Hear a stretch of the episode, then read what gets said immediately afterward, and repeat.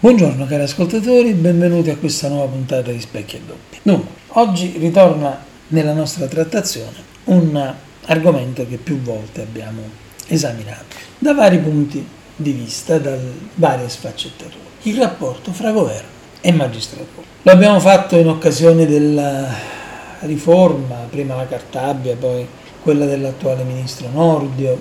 Insomma, è chiaro e ricordiamo tutti benissimo che il rapporto fra potere legislativo e potere giudiziario è molto particolare in Italia.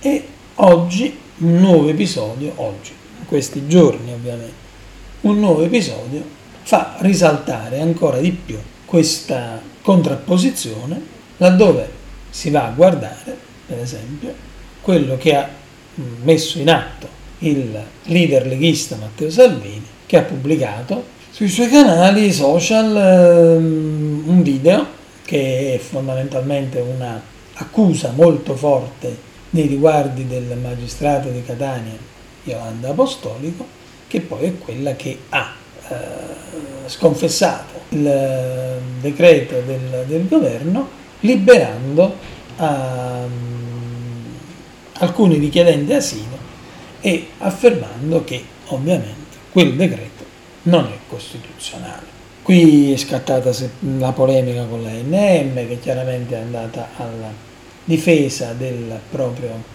magistrato definendo il, la presa di posizione del ministro Salvini come un grave attacco alla magistratura. È chiaro che qui c'è un background molto preciso che è quello che è il terreno del, del, delle migrazioni, che è il terreno eh, che è stato come dire, il vessillo della, della, della, Lega di Matteo Salvini, che ovviamente in qualche maniera deve necessare di, come si dice, di togliersi gli schiaffi dalla faccia per quanto riguarda il problema che la, la, la crisi migratoria è, si è inasprita durante la presenza di questo governo mentre si era promesso fin dall'inizio, si era fatta tutta la campagna elettorale, soprattutto sul no eh, ai migranti, oggi questa mm, giudice è venuta fuori con questa mm,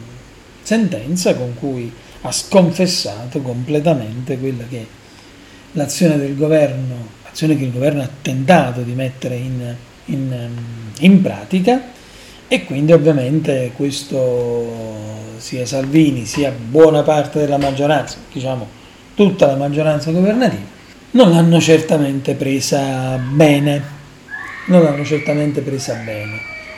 Quindi è passato al contrattacco, il buon, il buon ministro è passato al contrattacco e, e appar- ed è apparso questo video. Questo video però è anche indice di un'altra gravissima problematica che in realtà è sempre sul tappeto ed è quella della comunicazione congiunta al, mm, a, agli atti della magistratura e agli atti del potere legislativo. Cioè, in realtà, questo video che mostra il giudice apostolico fra manifestanti a Pozzallo, credo, se non ricordo male, eh, in una manifestazione organizzata da quella che Salvini definisce l'estrema sinistra eh, italiana. Scusate, ma voglio dire, io quando oggi sento parlare di estrema sinistra mi viene da, da, da sorridere, ma molto, ma molto, ma, ma veramente molto. Quindi mm, quando si dice che quella presenza in piazza era una atto di palese incoerenza e che quello dimostrerebbe poi il sostrato politicizzato di questo giudice che non avrebbe deciso in maniera scevra ma ehm, condizionato dalle sue convinzioni politiche manifestate ecco, durante quella manifestazione è un modo per cercare di screditare l'azione del magistrato che davvero lascia un attimo basito. Da chi ha avuto quel video? Salvini. Pare che sia un video delle forze dell'ordine. Come è uscito fuori? Alla stessa identica maniera con cui escono notizie fughe di notizie dei vari uffici giudiziari. Cioè, qui al di là della sterile contrapposizione, di questa battaglia donchisciottesca fra il governo da un lato e la magistratura dall'altra, il problema reale è che qui stiamo fotografando la uh, realtà italiana dove ogni potere ritiene di poter svolgere le proprie funzioni quasi al di sopra della legge legge alla quale invece poi devono essere assoggettati tutti i cittadini. Questo è un concetto che sembra trasparire in maniera lampante ed è quello che fa più paura, sinceramente. È quello che fa molta paura perché quando i poteri di uno Stato si contrappongono fra di loro in maniera così cruenta, in maniera così profonda e adoperando tutti i mezzi che hanno a loro disposizione. E i mezzi a disposizione di questi poteri non sono pochi, sono tanti, non sono illimitati, ma ci si avvicina molto al concetto di illimitato.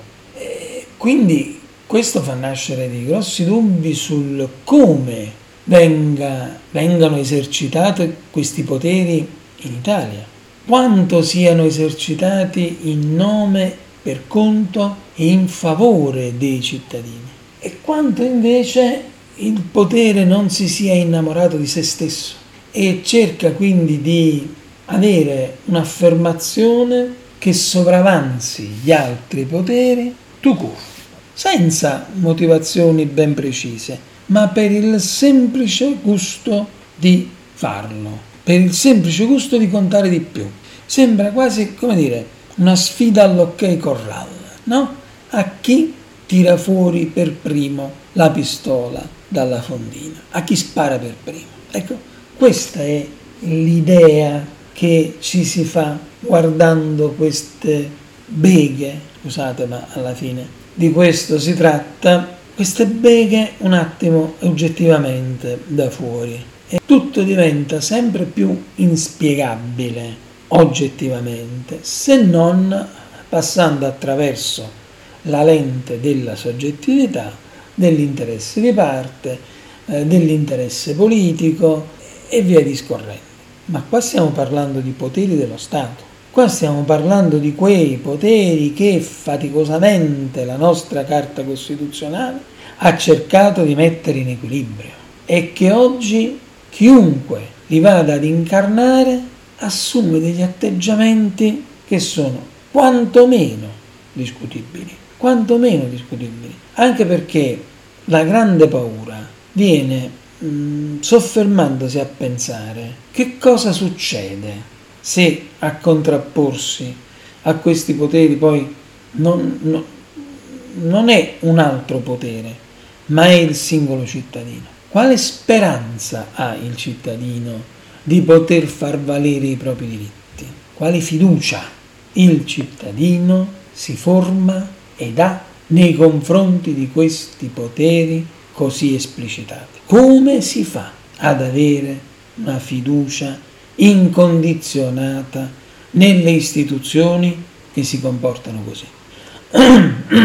sì, perché queste persone dovrebbero capire che non sono importanti per se stesse sono importanti soprattutto per le cariche che ricoprono.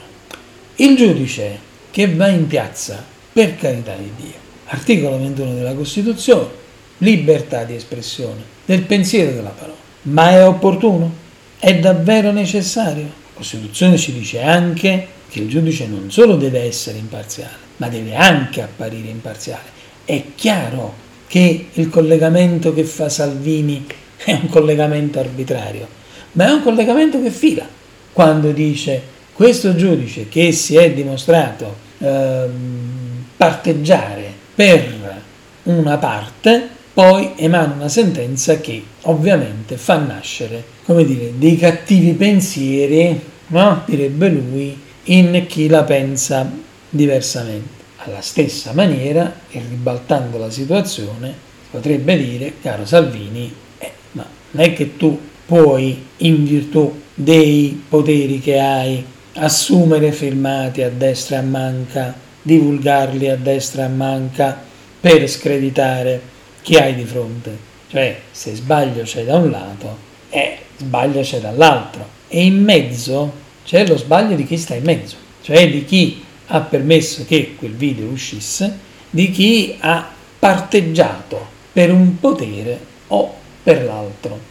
Ecco, quello che si è perso in Italia e mh, qui molti gongolavano quando c'è stato il de profundis della Prima Repubblica, perché finalmente, queste sono frasi che possiamo trovare sui giornali dell'epoca, questi ladroni vanno via. Il problema è che la classe politica che ha sostituito quella classe politica, cosa ha dimostrato? Ha dimostrato di essere migliore di quella precedente? Questa è una domanda che aspetta ancora una risposta. E dall'altro lato, la vacazio politica creata dalla morte del sistema politico precedente, che ha, come dire, lasciato un campo libero, enorme, che la magistratura è andata a riempire per alcuni versi, cosa ha fatto nascere? Ha fatto nascere una grandissima distorsione, ha completamente scombinato quell'equilibrio fra i poteri dello Stato di cui Montesquieu chiaramente trattava ampiamente e quando i poteri dello Stato si scordinano fra di loro e diventano conflittuali fra di loro, poi chi ci va di mezzo è sempre e solo il cittadino. Alla prossima.